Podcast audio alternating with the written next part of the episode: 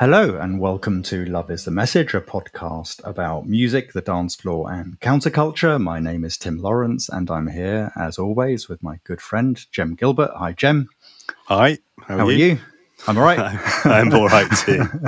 are you recovered from a great Beauty and the Beat party on Saturday night? I am, yeah. I'm so I'm so clean living that my recovery time is pretty quick. Excellent. it's just it's just a big workout, and then I have a nice. as it as it should be. um, excellent. So um, this for this this week we are returning uh, at least in uh, uh, in in our imagination to Brazil, uh, and um, the second of three parts that we're dedicating to Brazilian music from 1965 to 1975. I say 1965, but the first episode went, as was the case with our Cuban episodes as well, and, and some others. Uh, in addition, uh, we we really went back to kind of the you know at least the kind of early 20th, late 19th, early 20th century in Brazil in the last episode, and sort of tracked the way that samba music in particular played this key role in the evolving idea of what it meant to be Bra- Brazil, Brazilian and what and indeed what you know the identity of Brazil as a nation. And we took that up right to the you know very late 1960s, um, and tracking the rise of bossa nova as a kind of jazz inflected form of, of samba music, the beginning of the breakthrough of some musicians, including Jorge Ben. And this week we are going to focus on this kind of you know renowned uh, period in which that, that is often referred to as uh, tropicalismo or the or witnessed the kind of the breakthrough of the tropicalia movement in Brazil, uh, loosely from very late 1967 uh, through to maybe the beginning of 1969. So it's quite a brief window, but was definitely an influential one. So um, Jem, why don't you give us a bit of background on Brazilian politics and the, even the rise of the dictatorship that kind of set the groundwork, if you like, for the rise of Tropicalia? Okay, sure. So, what's happening in the early 60s in Brazil is that, you know, as is often the case, there's considerable inst- political instability. One of the main features of that instability is a degree of tension even over the distribution of power within the political constitution. So, and this is a feature of Brazilian con- politics right up to this day that the question of whether power really lies in the hands of the presidency, the executive, or the hands of the legislature, uh, the parliament, is never really resolved and it goes back and forth. Um, so there's this quite complicated process whereby President Quadros uh, actually resigns from the presidency in a sort of stunt, hoping to provoke an upsurge of popular support and demand for him to be reinstated and given new powers. And it backfires, leading to a process which ends up with his vice president, um, Goulart, being re- replacing him as president and becoming president. Then there's a sort of back and forth between Goulart and the legislature trying to get more power for themselves. Um, the military are always in the background as potential players.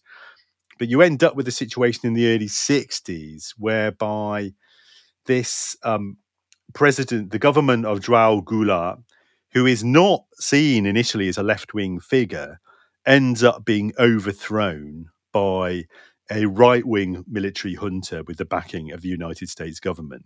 Uh, remember, by the United States government at this time, we don't mean some mad Republican administration. We mean the, the Kennedy administration.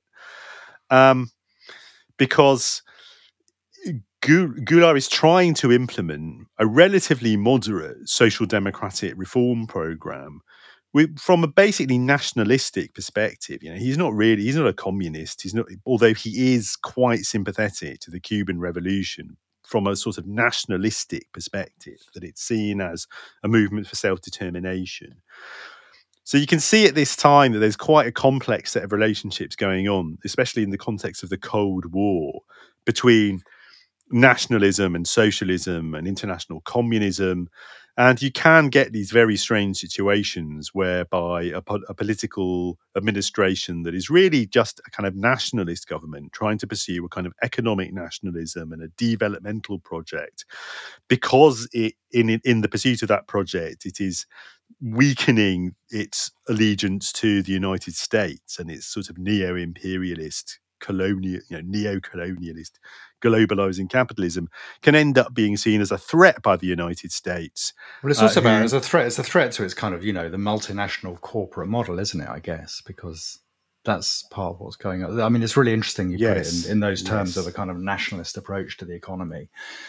One of the things I kind of read about well, this about Goulart was indeed he wanted multinationals to reinvest some of their profits back into the Brazilian economy, for example. So it's a really intelligent policy, actually um, could have could have forestalled an awful lot of the problems that have emerged with kind of corporate capitalism.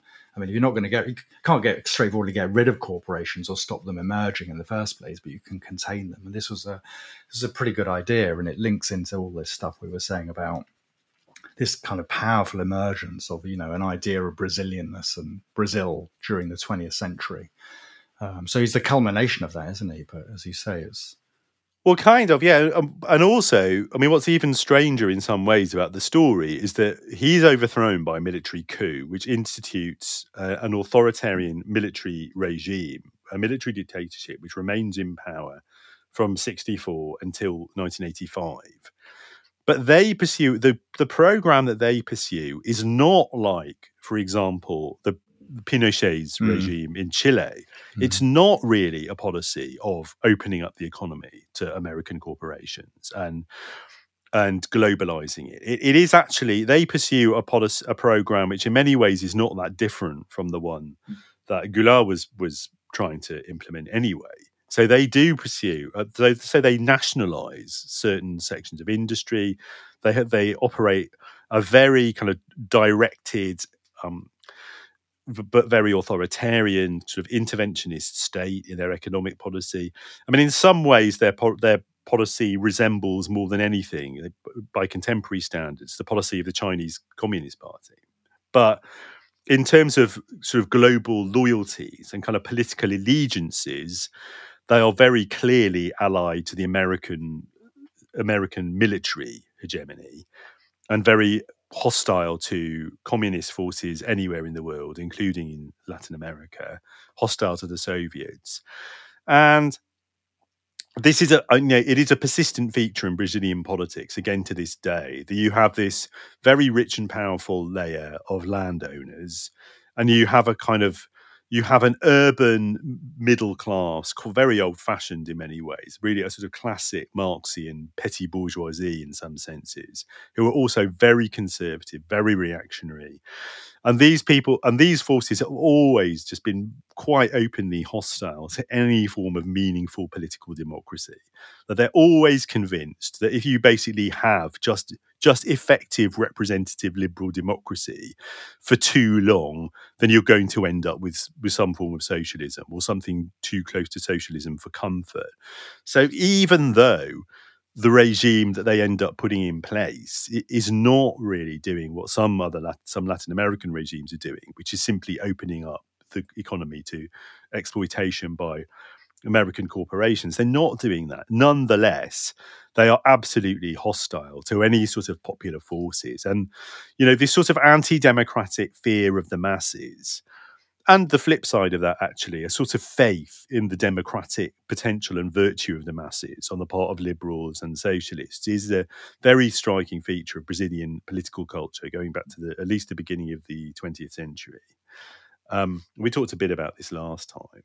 So, so, I mean, the the consequence for all that actually is that you know the Brazilian economy is is generally seen to have um, you know to have done really well going into the seventies and to have and not and not really according to the neoliberal model, which is being forced through in places like Chile. But I think also, in terms of the global context, I think you have to see the coup against Gu- Goulart as one of the things that ends up actually ra- radicalizing large sections of the, the public in places like Chile. You know, the, what part, one of the preconditions for people who might just have thought of themselves as relatively moderate social reformers becoming more or less explicitly revolutionary Marxists in places like Chile is they've seen what what the Americans will do and what the landed elites will do when people like Goulart, who is seen initially as coming from the political right, you know, try to implement relatively mild reforms. I mean, Goulart is basically in, in, like it's not a very good comparison, but in like British terms, he's basically just a sort of one nation Tory. But this is seen as being too dangerous, you know. So he's he's overthrown, and um, you know, you can see how people in other parts of South, Central, and Latin America, you know, they respond to this by, by saying, "Well, we're going to have to just be revolutionaries and ally ourselves with international communism if we if we're going to even be allowed to have, you know, like a basic national health service." Um, hmm.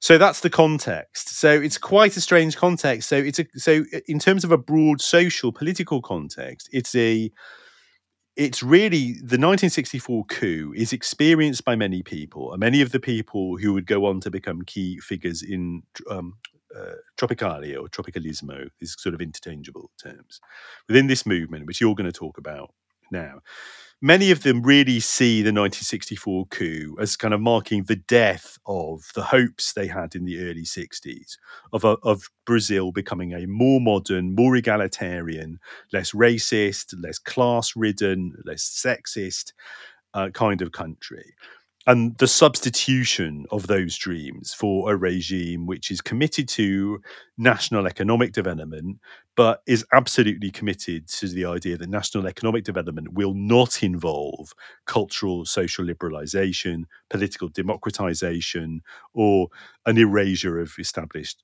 cultural and political hierarchies.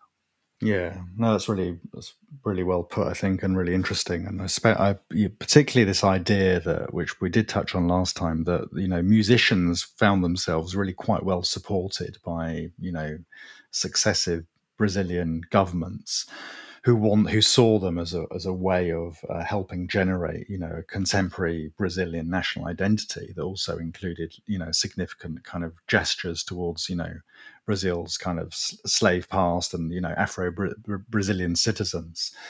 And I think you're right. I think this kind of that that dream starts to kind of you know you know if not die, then it's um, certainly suffers you know suffers quite dramatically um, through the coup.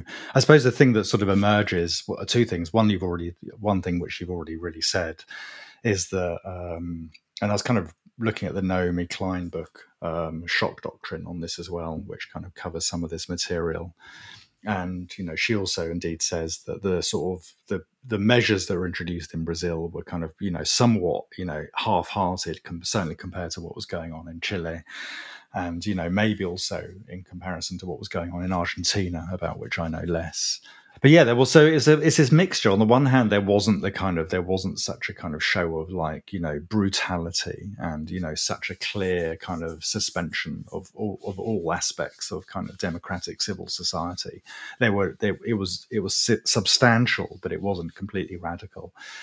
And at the same time, what the what the what the sort of US imposed or supported government did succeed in doing was generate this new sense of opposition. So that's one of the shifts that takes place, isn't it? Is it wasn't it wasn't effective effective enough to kind of try attempt to wipe out an opposition, but it was sufficient enough to generate a new sense of opposition because musicians had gone from feeling as though they were part of a Brazilian project to being kind of you know seen to be outside of that project uh, include you know at times and at times for not being sufficiently Brazilian.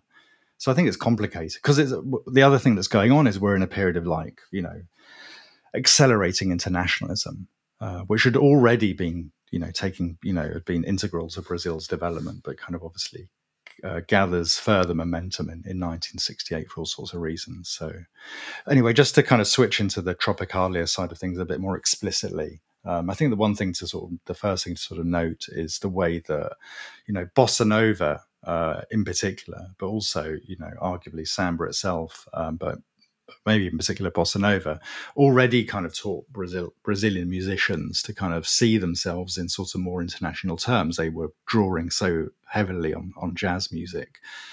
Um, and the success of bossa nova, as again we sort of talked a bit about last time, did sort of insert them into a kind of global music culture. They were sort of performing in New York and and, and you know other such kind of de- developments. Uh, they were getting sustained attention in the United States and and beyond. Um, and uh, it was in it was in 1967, which is just a few years after bossa nova broke through, uh, that Tropicalia sort of first emerged as a kind of movement. Um, and as is quite well known, I think, uh, it wasn't just a music movement, but it was initially a kind of multidisciplinary art movement that included sort of film and theatre, visual art, and poetry. And indeed, it took its name from a, a well known Brazilian artist, Helio. Uh, I should have worked out how to pronounce this before I attempted to pronounce it. Um, Oiticica, maybe. Oiticica. Um, apologies about that. But anyway, uh, this artist created a 1967 installation which uh, consisted of an apartment tent, palm trees in the halls of the gallery. And at the end of this kind of walk that you would go through, a, a TV set that was kind of playing, you know, you know, transmitting live effectively. Uh, so that's where Tropicalia got its name from this kind of artist and this particular insta- insta- installation.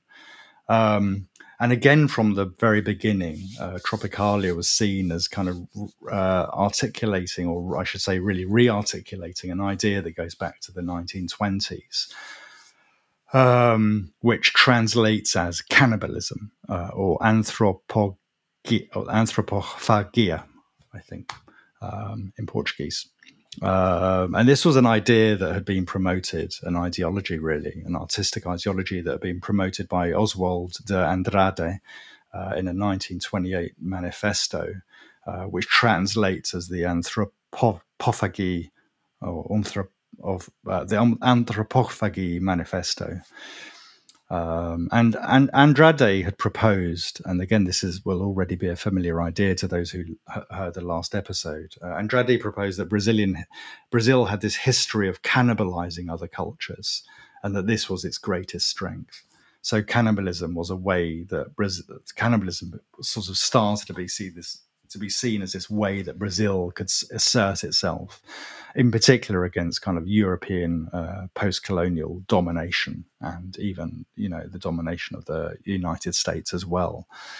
Um, so one of the manif- one of um, Andrade's manifesto lines, uh, which uh, is it, which translated into English runs "Tupi or not Tupi? This is T U P I. Tupi or not Tupi? That is the question.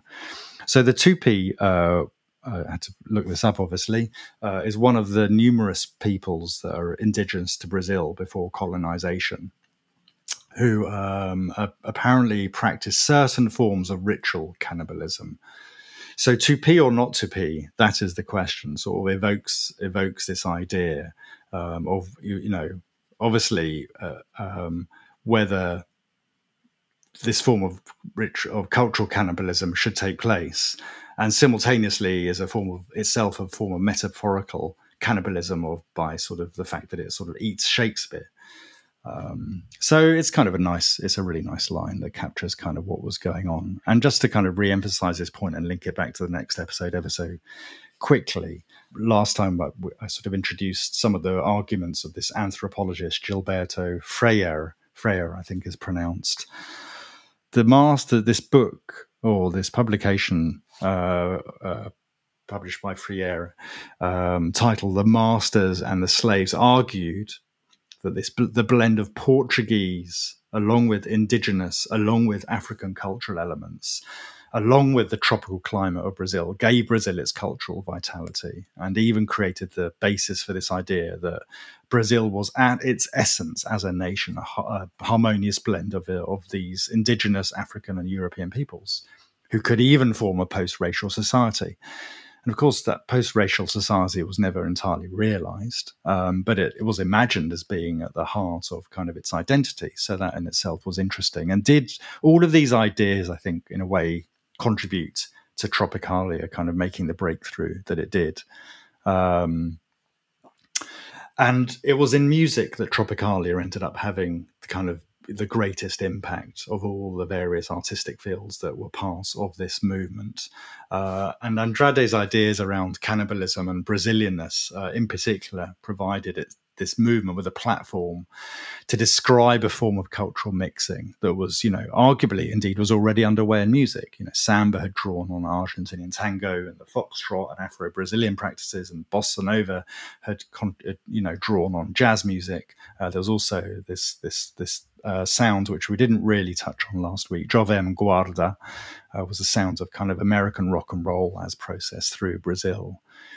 So this is what Tropicalia did in terms of music. It kind of took, you know, elements of rock and roll and rock and avant-garde sounds and combined them with uh, the native rhythms that were already kind of being kind of established within within Brazil.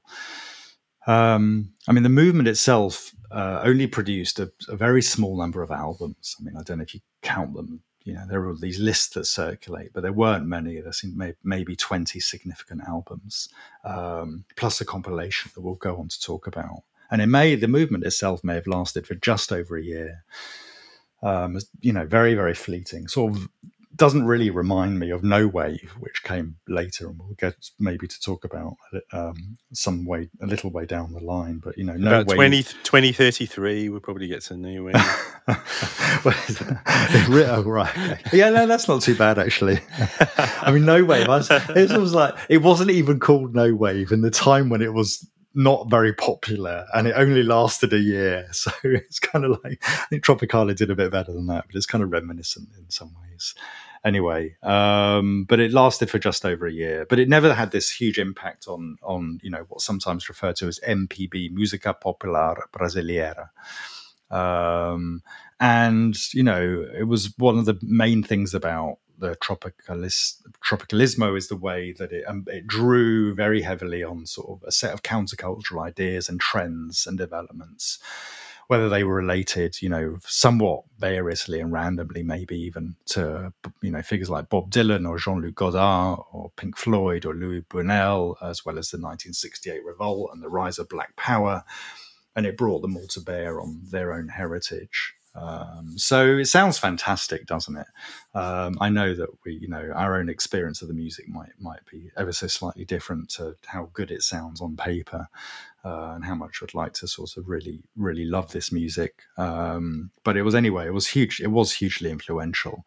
Uh, and the key musicians to get onto that, which is a side of things, which we're going to sort of run through a little bit now. The key musicians in this loose grouping included Caetano Veloso, Gilberto Gil, Os Mutantes, uh, the group Os Mutantes, the vocalist Gal Costa, uh, Tom Zé, um, and some others. Sometimes bossa nova singer Nara Leao is is included. Sometimes Jorge Ben is included. Uh, I think we're going to actually not spend t- more time on Jorge Ben this week, but talk about him next week.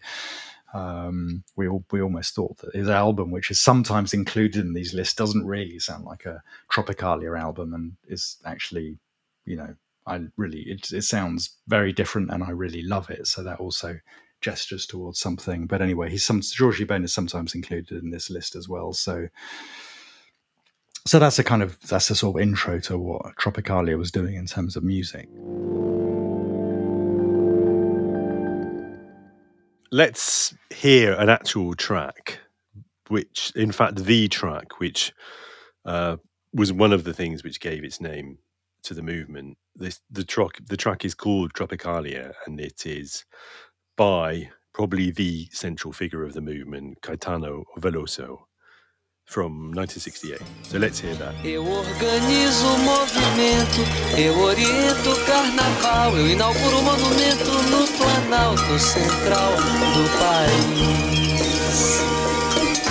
Viva a bossa, sa, sa, viva a palhoça,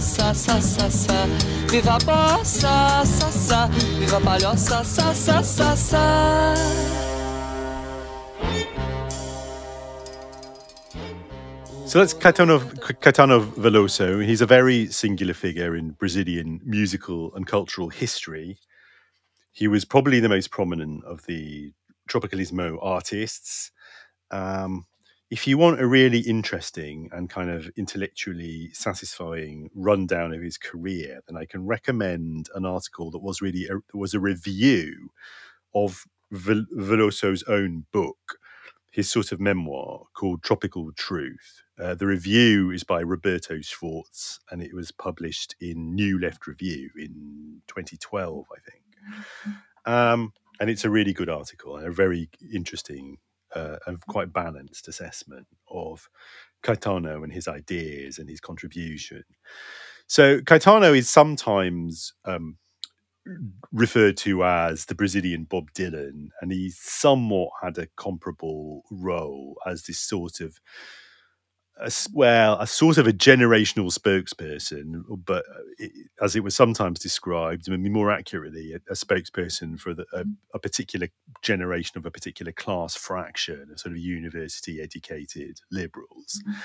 And he was, he certainly presented himself uh, and was seen, especially in the early stages of his career, as this very radical figure at concerts, he appeared on stage. Yeah, there was a famous incident when he appeared on a stage with, uh, you know, under a banner made by Helio Ortega and uh, which paid, which, um, according to Schwarz, you know, paid homage to a bandit that the police had killed. Bit of a sort of, mm-hmm. you know, you can think of a sort of um, Butch Cassidy and the Sundance Kid sort of vibe here, sort of countercultural figures um, romanticizing bandits and a little bit and he got put in prison for a few months for this. And he i think he got put in prison more than once and he was eventually sent into exile with with gilberto gil and lived in london for a couple of years at the very beginning of the 70s and he's um and he had a very long and distinguished musical career.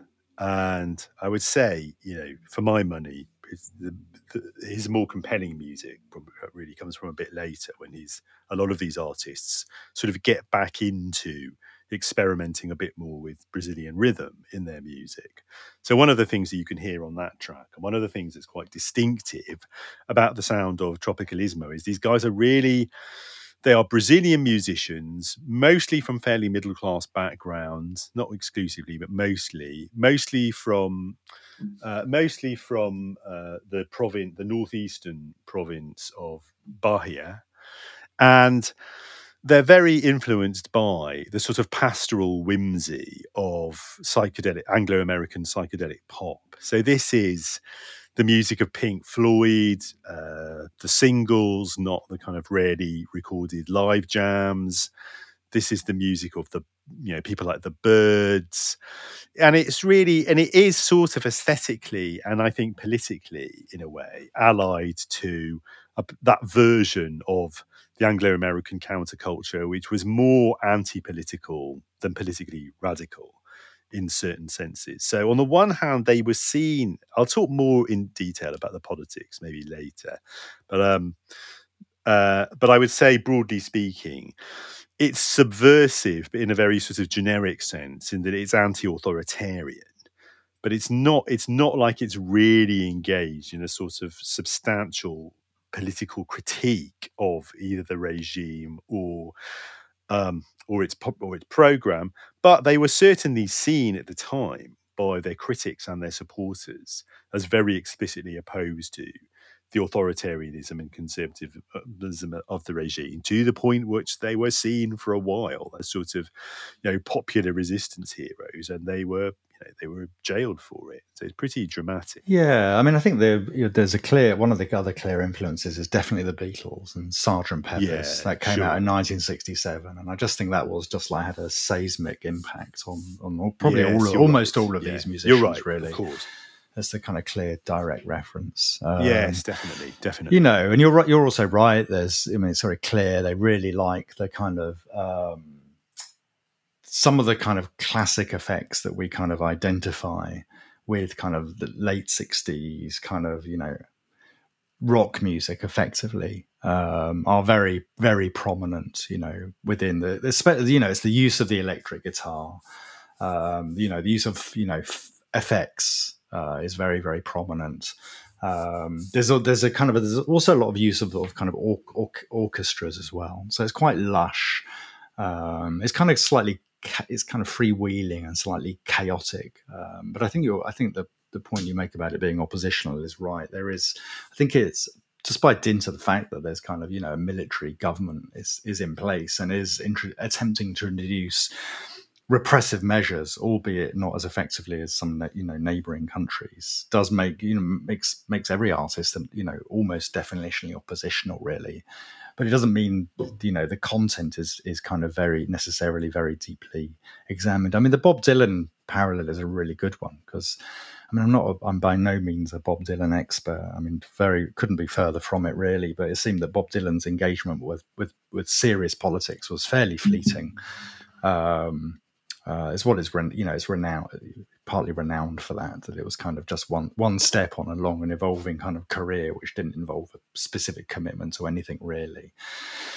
And there's something anyway. I mean, that may, maybe that's unfair, but there's something. No, no. I think you're. I think you're right, and I'm thinking. You know, the the I think what's also I think it is the case with the tropical tropicalismo artists, as it was with the young Dylan actually, that in some ways the real influence on the X guys, if you want to trace a line of philosophical influence, you know, you would have to go into sort of post-war French existentialism and things well, like exactly, this. Yeah, yeah. yeah. It's a sort of philosophy of freedom which, of course, in the case of existentialism, was rejected by its own key exponents as having been banal, adolescent, and bourgeois. You know, mm. by the 1960s, mm. and there is a there is something of that to mm.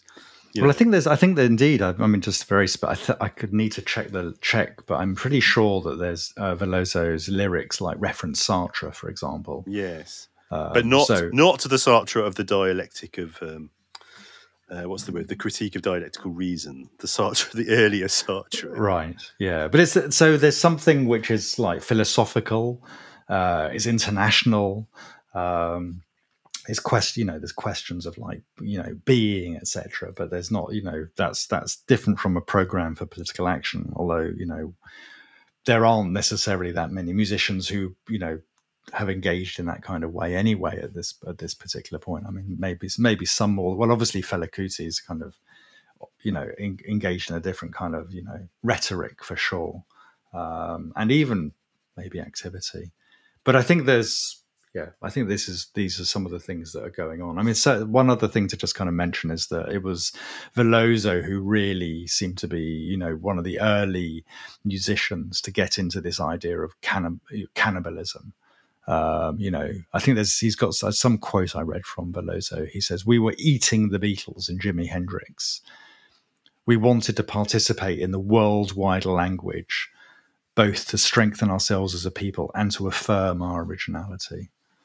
Um, I mean, to me, what what what gets left out of this is the you know is the originality on some level. I mean, I guess it does sound original, but it sounds sounds markedly more Western than you know you might sort of expect on some sort of level. It's, it's, to the point where it sort of sounds quite imitative rather than um, than sort of you know something that is you know drawn on for a new, a new radical hybrid.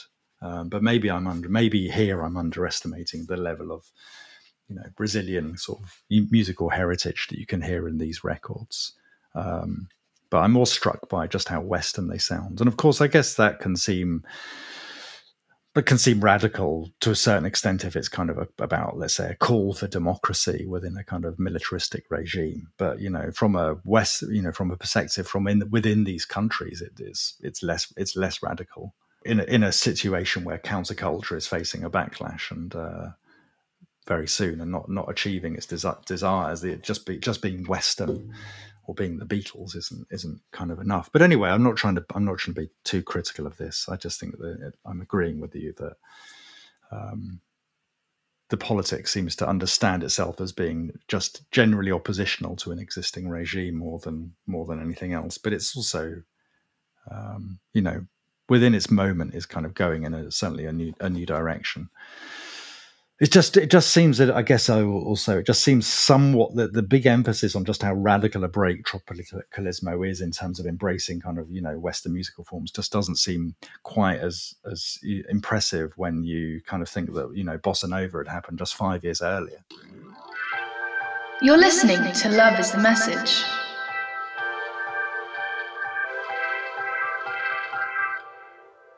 So yeah, Gilberto Gil uh, is a guitarist and a, a, vocalist and another key figure in in Tropicalia. Um, he was also he also kind of became did become much more politically active, from what I understand, and even in 2000 the uh, 2000s served as a minister of culture uh, for the Brazilian the Brazilian government. So he did get kind of very involved.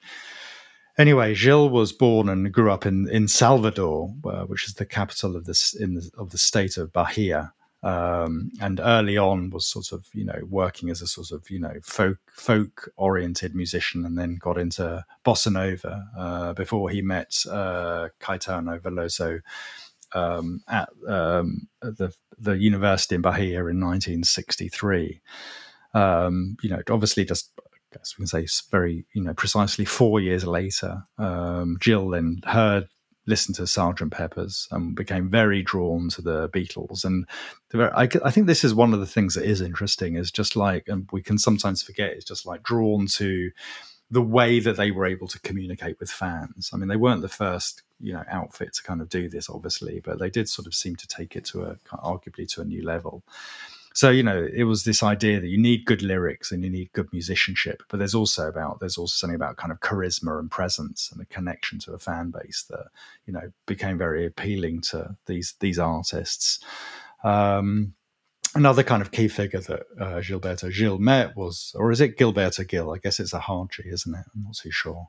Um, but another key figure he uh, worked with, met and worked with, was um, was um, someone involved with classical music, Rogerio Duprat, um, uh, who had also become kind of himself tired with the conformity uh, of what was going on in Brazilian music schools, having spent, I think, some time, maybe in the United States, probably in the United States, kind of like either listening to or spending time with figures like John, John Cage.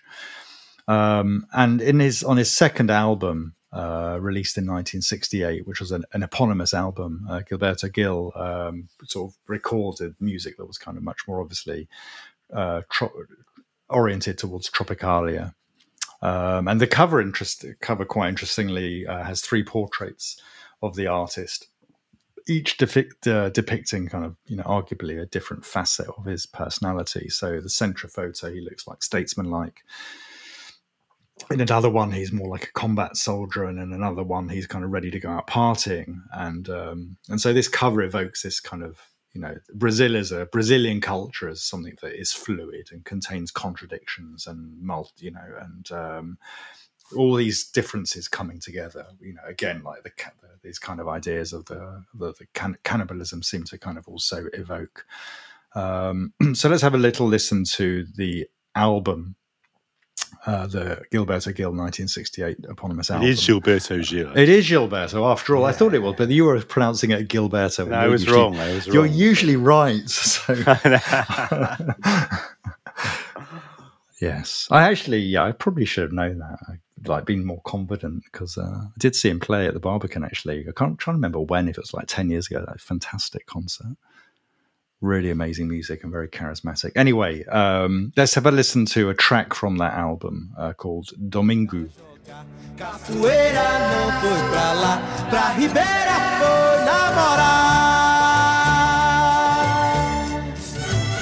O José, como sempre, no fim da semana, guardou a barraca e sumiu. Foi fazer no domingo um passeio no parque, lá perto da boca do rio. Foi no parque que ele avistou, Juliana foi. So this is again, it's another really classic expression of tropicalismo. Uh, it brings together elements of samba, but you know, very prominently psychedelic rock, and you know, popular music sounds from you know you know various you know various countries and traditions all into this this this this one uh, album and in this, this recording as an example of that. And his, the backing band actually is really key here and we're going to come on to talk about them in, in just a little bit. Os mutantes who is like this rock and roll band that's very kind of vigorous.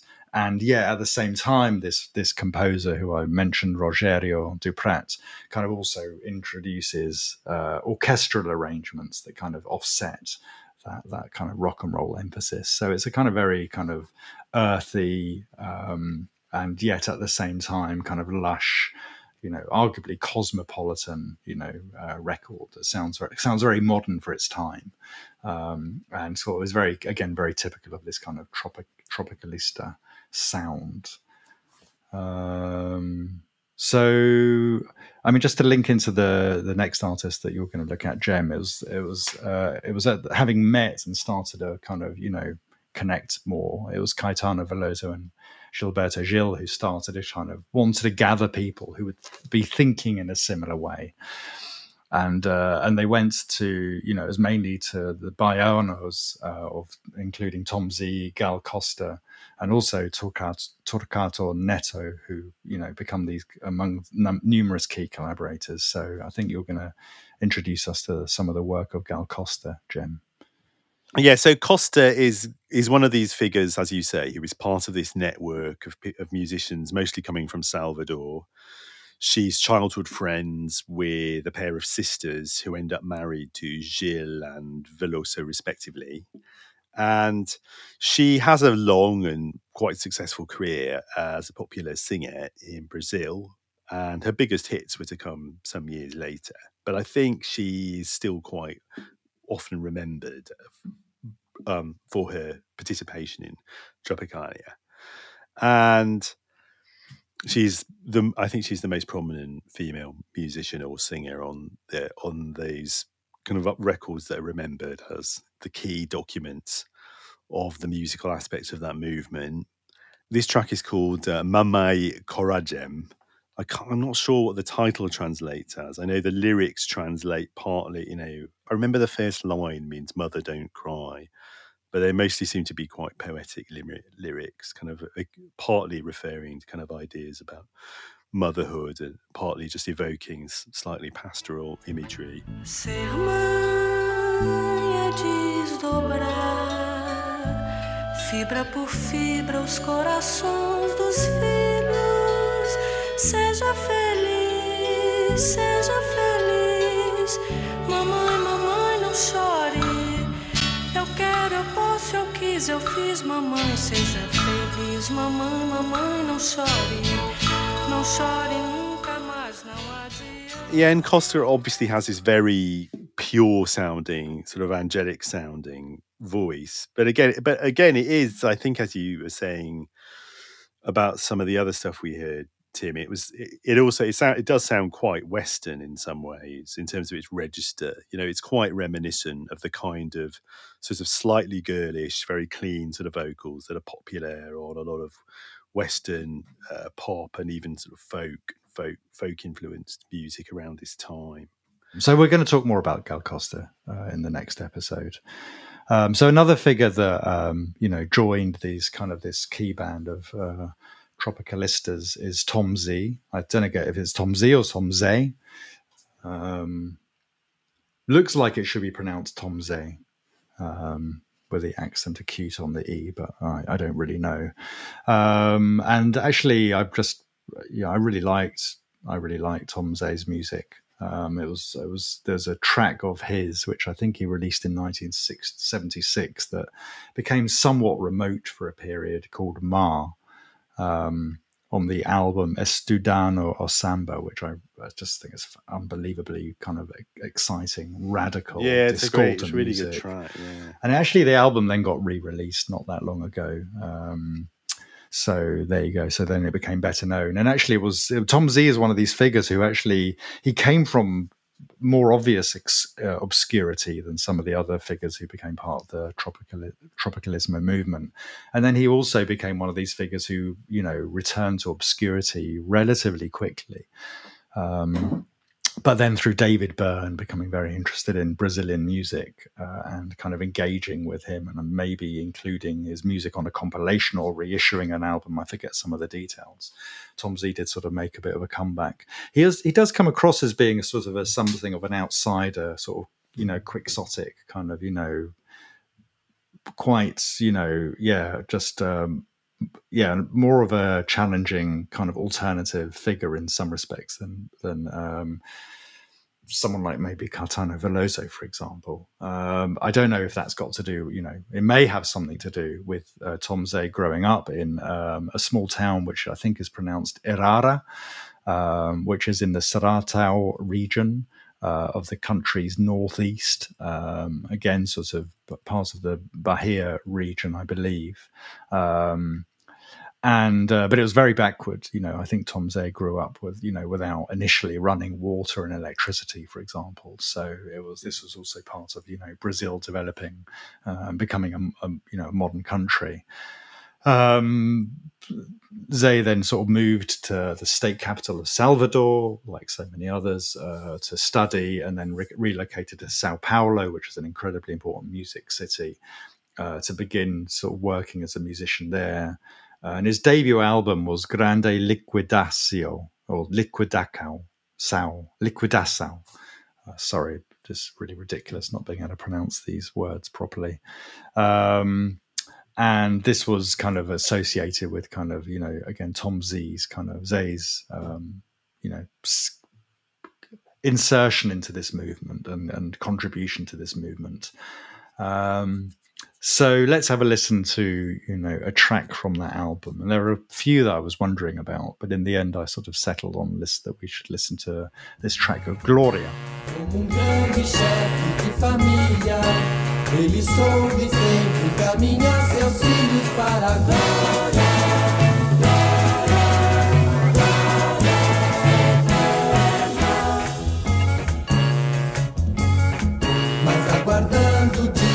Juízo.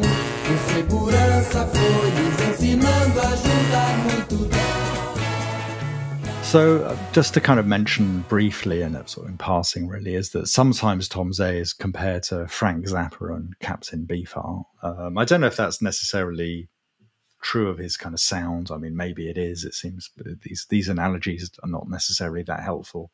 I think it might be more to do with the idea of them of him of Tom Zé along with Frank Zappa and Captain Beefheart, Beefheart being these kind of you know very determinedly kind of you know quite different, you know, somewhat obscure, um, you know, very alternative kind of you know musicians treading their own pathway that is not supposed to kind of fit categories.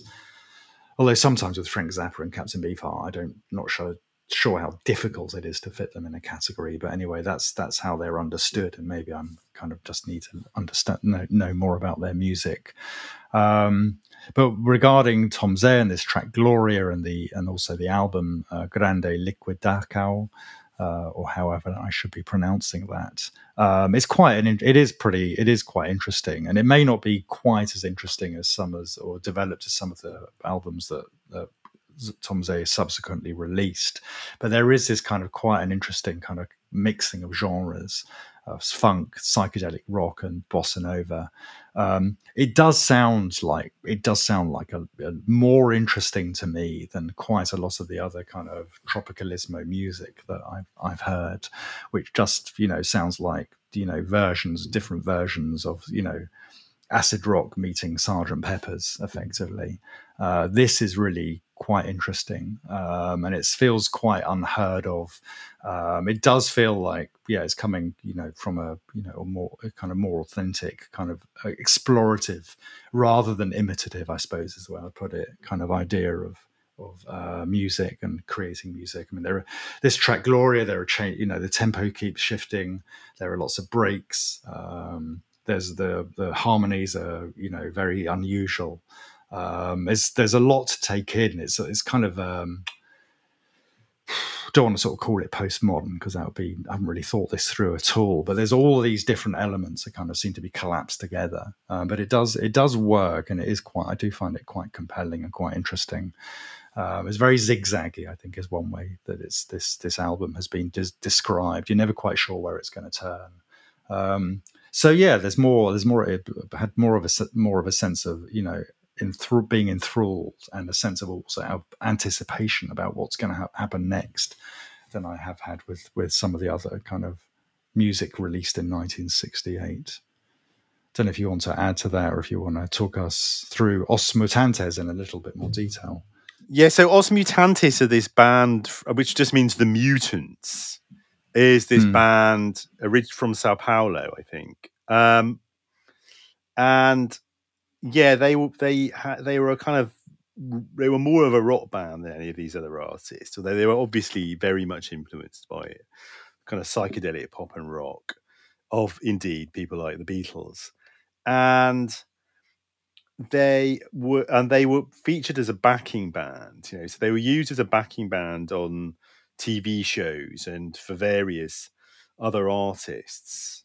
Um and you know there was an incident for there was an incident in 67 for example where they're backing um they're backing veloso and uh, during some i think it's a song comp i think it's a song competition like some sort of big public song conversa- song festival in Rio, and yeah, they almost cause a riot because the students in the audience don't like Veloso having this uh, rock band.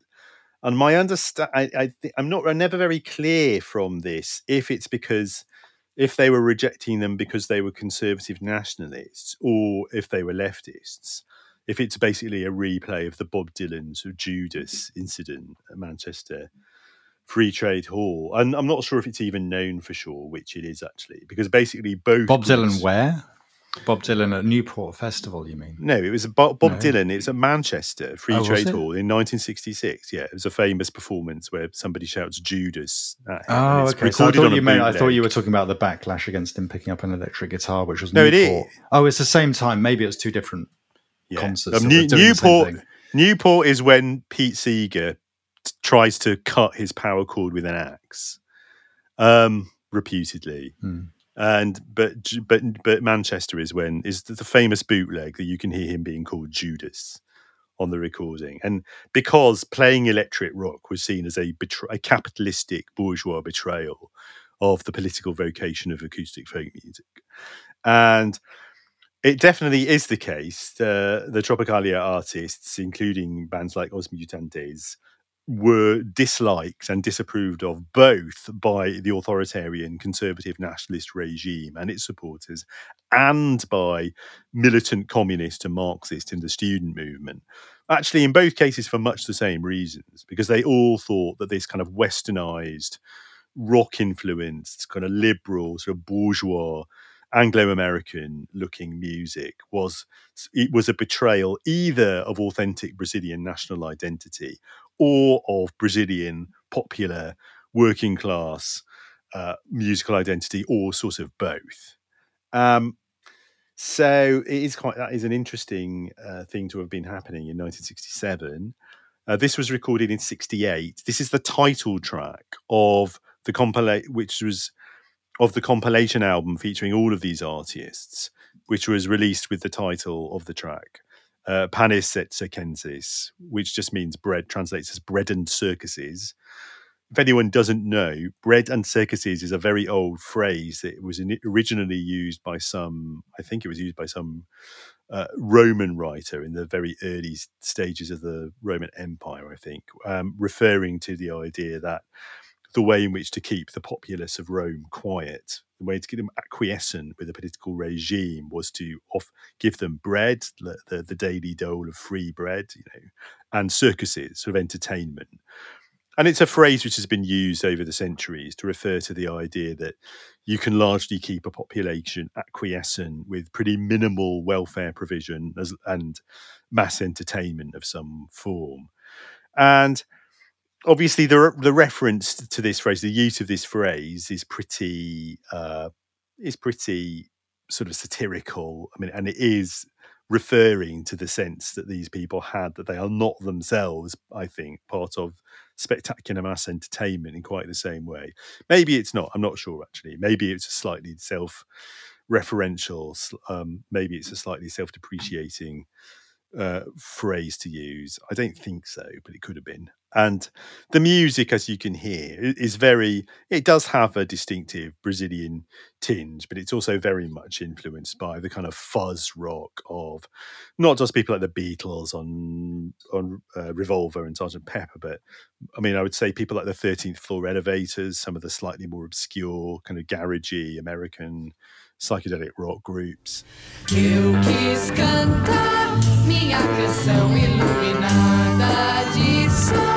Soltei os panos sobre os mastros no ar.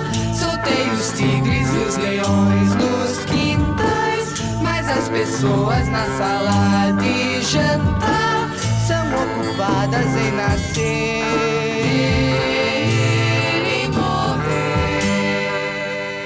So there you go. That's Os Mutantes.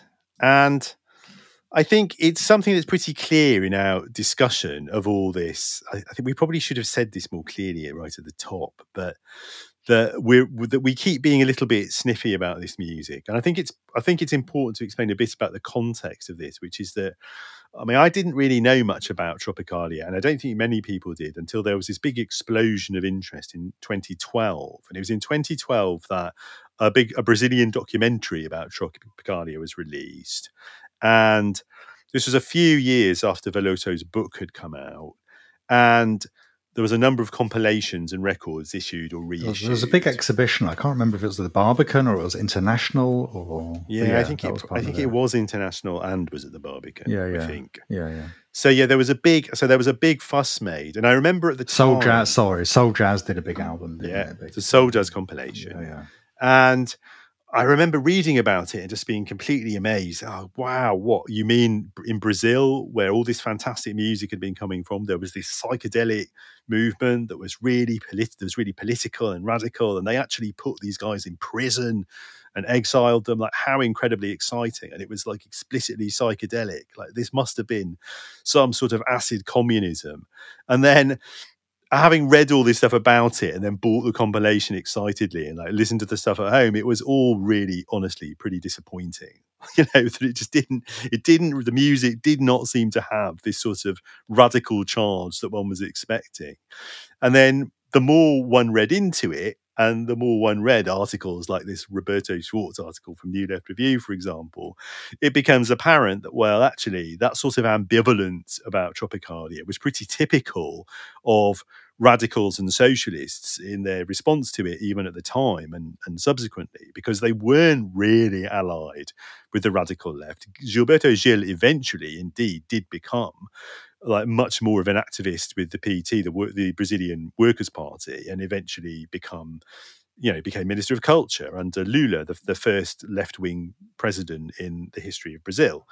So that was really quite significant, but most of the more the most com- a lot of the most compelling music made by all of these people was made later actually when they when they started using beats a lot more creatively and it became much more rhythmic and, and indeed more popular broadly um, the actual moment of Tropic of Tropicalismo seems to have been a moment in which there was a sort of it, it, was a sort of countercultural moment, but it was a form of countercultural politics, which was allied with. I think Tim hit the nail on the head earlier. Really, it was it, this was the countercultural politics of the Beatles, before John Lennon tried to join the International Marxist Group. You know, not it was not the counterculture of the Grateful Dead and Country Joe and the Fish. You know, it was the it was the Grateful Dead.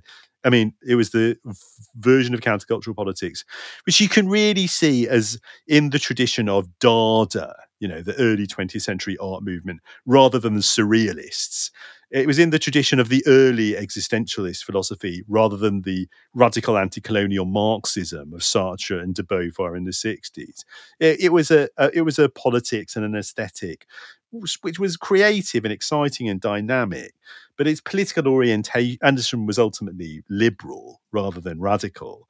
Know, and its radicalism was largely contextual, and it was it was radical because it was liberal at a moment of authoritarian clampdown. Um, having said all that, I do think there's something about the quality of a lot of the music that we've sort of hinted at already, in that there's, there is a certain rejection of masculinism of it. There's a kind of, uh, you know, there's a sort of, um, there's a slightly ethereal, almost kind of fey quality about it, which you might see as expressing a kind of delib- an aesthetic which is deliberately deliberately sort of asexual, deliberately childlike, deliberately rejecting forms of masculinism in a way which is quite radical in it, in, on its own terms. And I think it was bound up with the fact that for a lot of these artists and a lot of their contemporaries, the rejection of conservative authoritarianism was bound up with a certain rejection of paternalism and patriarchy. And I think that does come across. And I think that was also, I also think that was one of the things that made the Beatles so appealing in a certain sense, actually. They presented a sort of image of modern liberal masculinity, which was somehow less kind of macho or less stuffily paternalistic than the forms of masculinity which had been available beforehand. And that I think is quite interesting. Yeah, that is interesting. Um, you might be right. I mean, I don't. I'd need to read more about this. Um, my understanding is that Caetano Veloso, as in terms of conduct, was reasonably happy to occupy a paternalistic role, um, as the as you know once um, he returned from exile. I mean, we should probably like. I mean, I want to. There's a few a few other things to kind of respond to about what you just said, which was really interesting points. Uh, but I think we should just kind of clarify that um, how sort of this this movement sort of came to to an end, um, and it sort of happened in in towards the end of 1968 in particular, um, when I think it was first a, there was a sort of a police kind of violently kind of crushed the march of the 100,000 uh, and the violence in, uh, was was increasing. And then in December, um, the president instituted what's known as the A, uh, I think it's the AI five, the Institutional Act Number Five, which shut you closed down the closed down the parliament, imposed much more strict censorship on the media um, started overturning due judicial process in all sorts of ways. And it was two weeks later that the police arrived at Caetano Veloso's home and arrested him and uh, Gilberto Gil, um, who were then imprisoned for two months, uh, were un- unable to kind of be in touch with friends and family and the rest of it. They were supposed they were supposedly arrested because they had made fun of the Brazilian national anthem during a live show and set flags on fire. Um, but from what I can understand, Caetano actually was not making fun of the Brazilian national anthem, but actually the Marseille, Marseillaise, uh, the French national anthem. Uh, and they were also reproducing some of the slogans of the, the, this artist, Oiticica, uh, such as be criminal, be a hero. Um, so they were being, you know, provocative and ostensibly political, but it wasn't sort of a, con- a, particularly concerted attack necessarily. I think they'd also staged some mock funeral for Tropicalia already in a television program.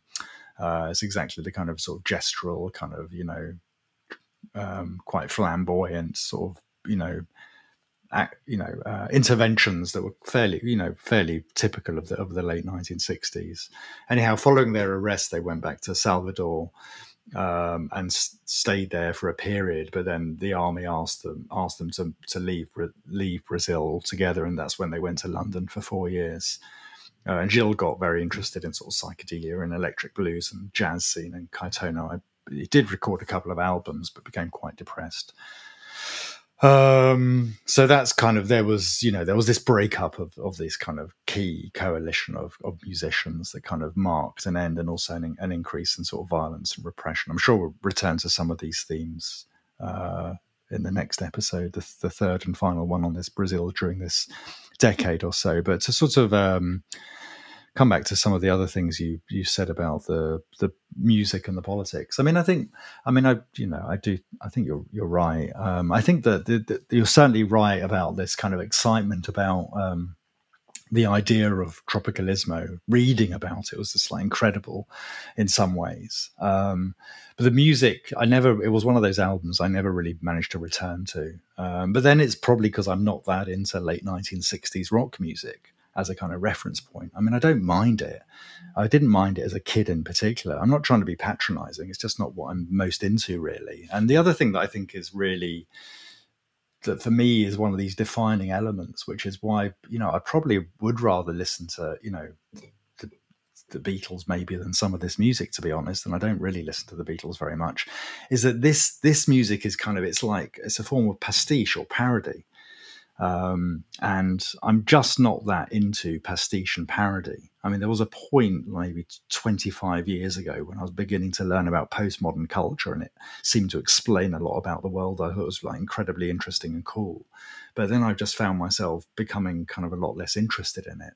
Um, you know, if I th- if I think about, you know, if we just talk, you know, think about the loft, you know, for three seconds you know, it was all about kind of you know presence and organic and you know, you know, uh, and you know, a form of kind of real musicianship, you know, uh, originality, whatever it might be. And it's not a, and you know, just not about kind of you know irony, basically. Um, so I think it's part partly that that explains. My, I mean, clearly this is just about this is about taste on some level. There's no there's no value judgment here that this music is not as good as other Brazilian music. But indeed, the one album that I really love from this era is the, the you know the Jorge Ben or eponymous album of '69. is doesn't sound doesn't really sound like the rest of the Tropicalismo album particularly, and doesn't go down this kind of you know fuzz rock kind of you know through these fuzz rock grand orchestral gestures. But um, and I'm not. I'm not sure. You know, I think it's interesting about the the, the overall poli- I wouldn't say the overall politics explain necessarily. I mean, I'm aware I might differ from what you're part of what you're saying, or maybe I'm not understanding it properly. I don't think it's it's the it's not because they weren't you know proper you know fully developed sort of you know leftist radicals that the music is disappointing because we can probably find tons of music that we think is absolutely brilliant recorded by people who might be all over the political spectrum um, I think you know my my try to explain my own sort of ambivalence about the music is that it seems to be kind of it's it's overabsorbed with a certain Western aesthetic that you know I don't didn't don't find that compelling and it, has got an element of prestige.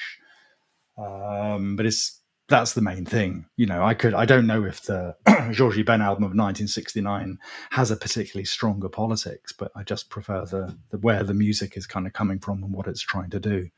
Um, but certainly the Marxist left considered them to be quite apolitical and sort of obsessed with superfluous Western pop. And sort of anti-political. It's not just apolitical. Yeah. Sort of anti-political.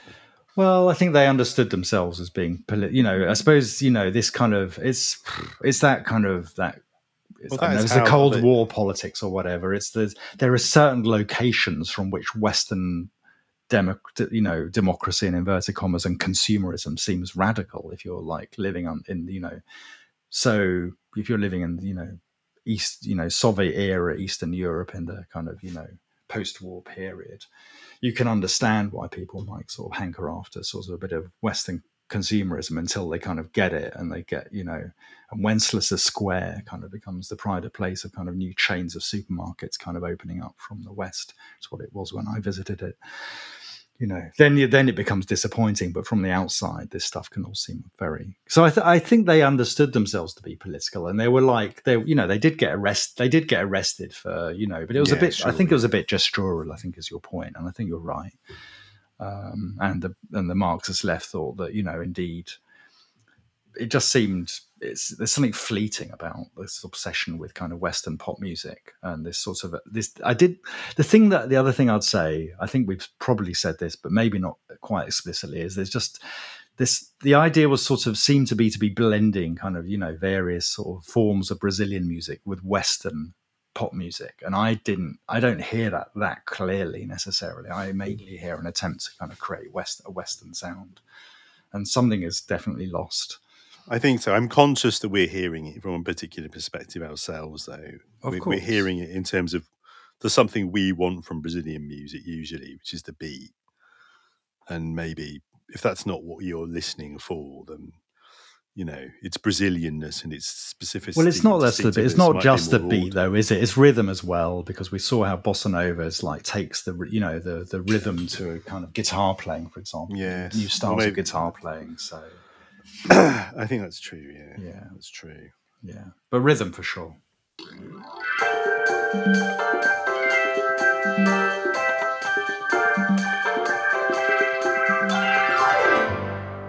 Well, I think um, I thought maybe I would make this co- uh, um, refer finally again to this Roberto Schwarz article. Mm. He, he he he does see the, the ultimately the weakness of Tropicalia as having been the fact that it sort of it, it, that indeed it wanted to sort of celebrate aesthetically a particular idea of kind of liberal modernity but it didn't really it wasn't actually engaged in a critique of power relations. And i don't it doesn't just mean explicitly in terms of lyrics.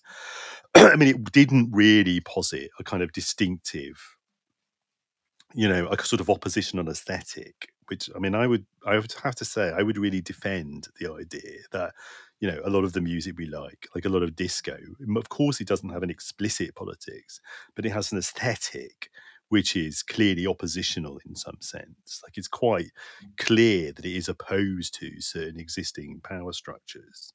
And and um and it is i do think it's something about the lack of oppositionality about Tropic, Tropicalia, especially given the sources that it's drawing on and the selectivity of the way that it draws on those sources, that does leave it seeming like there's something, you know, as Schwarz puts it, there's something sort of beautiful about the energy which is animating it.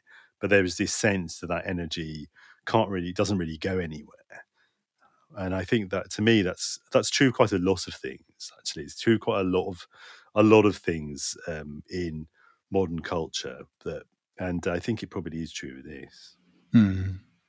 Yeah, I mean, I, I, take your point. I mean, I suppose one, I just was trying to think, well, what is it then that connects all the music that we like? And, uh, and I'm not sure I'm able to process that, but it is, there is something about collectivity there, isn't there? I suppose that's one, one, the root, and, and, you know, and then it's sometimes about joy. So collective joy. Um, but it also, it all has pretty direct currents. It, there, there are pretty direct links to sort of the the, the liberation movements. Mm. Okay, like disco is obviously well, course, directly linked to black liberation and, and gay liberation and women's liberation.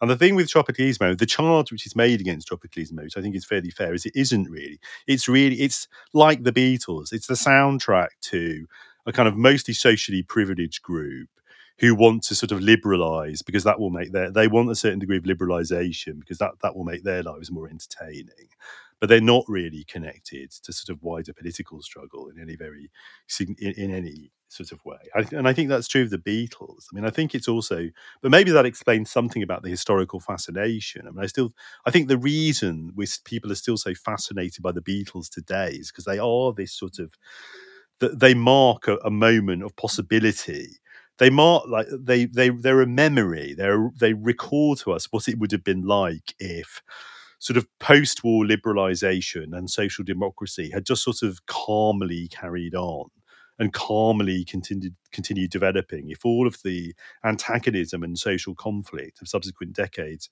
hadn't happened and hadn't been necessary and on the one hand it's totally understandable that people should really want that and it's something sort of utopian about it.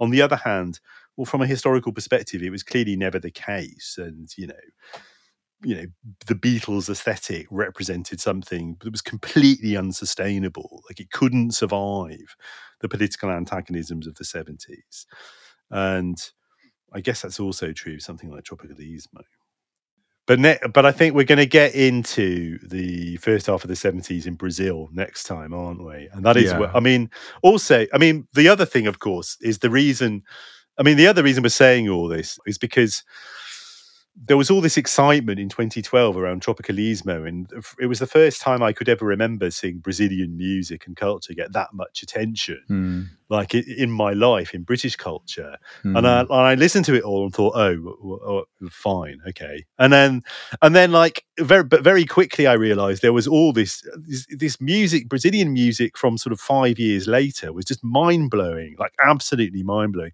A lot of it made by the same people and just absolutely some of the most compelling uh, music sort of I've, I've ever heard that really does bring together sort of psychedelic aspects with with with with elements of samba and bossa nova, and it really and it creates this music which is transcendent and collective joyful. and joyful. Yeah and that's but that's all happening that all and in some and i think one of i think one of the claims that is made about tropicismo or i don't know whether i buy it or not is that it's sort of a precursor to that it's part of the process which leads into that. So maybe what ends up really sort of justifying the idea of Tropicali- Tropicalia's importance is what happens after it. And what happens after it, as we will see next time, is very exciting indeed. But there's a certain level of kind of a, a historicism here, isn't it? Because we've just been talking about last episode and again this episode how this kind of Brazil kind of, you know, integrating all of these other elements you know, from you know, you know, including kind of elements that come clearly from outside of Brazil. Has been doing this already for forty or fifty years. yeah, I agree. I'm not saying so, I buy it. Yeah, yeah, yeah. I don't buy it. We don't buy it, do we? Really? I think it, I think it doesn't. This, it had a it had an impact, um, but it's it's just because it's got this name. It's got such yeah. a great name and it had an exhibition and it's got you know and it's got these you know a bunch of compelling figures it, it sounded like it sounded like a movement it was a sort of movement, so it's kind of it's it's. Great. I think we have to end the episode on a positive note, though. Because the truth is, we've made a whole episode without we we didn't plan this out before. We made a whole episode about something that we both think is a bit shit and overhyped. so no, we, I don't. But, I wouldn't call it a bit shit. That was none. That's your. That's your choice. that's your words. I'm just saying I don't find it as compelling. I didn't. In the end, re- remembering how I experienced it the first time and re-listening to this music again, uh, it hasn't. It's not my favorite Brazilian music. Um, but it's and it's just you know, but the reasons we've explained. But I think it's uh, it had its own. Look, we're also doing this because it had it was seen to have this big, you know, historical significance. I think it'll be really interesting in the next episode where we really try and track the influence of this particular moment on the music that followed. Yeah. So, okay, let's do that. Great. Bye bye. All right. Bye bye.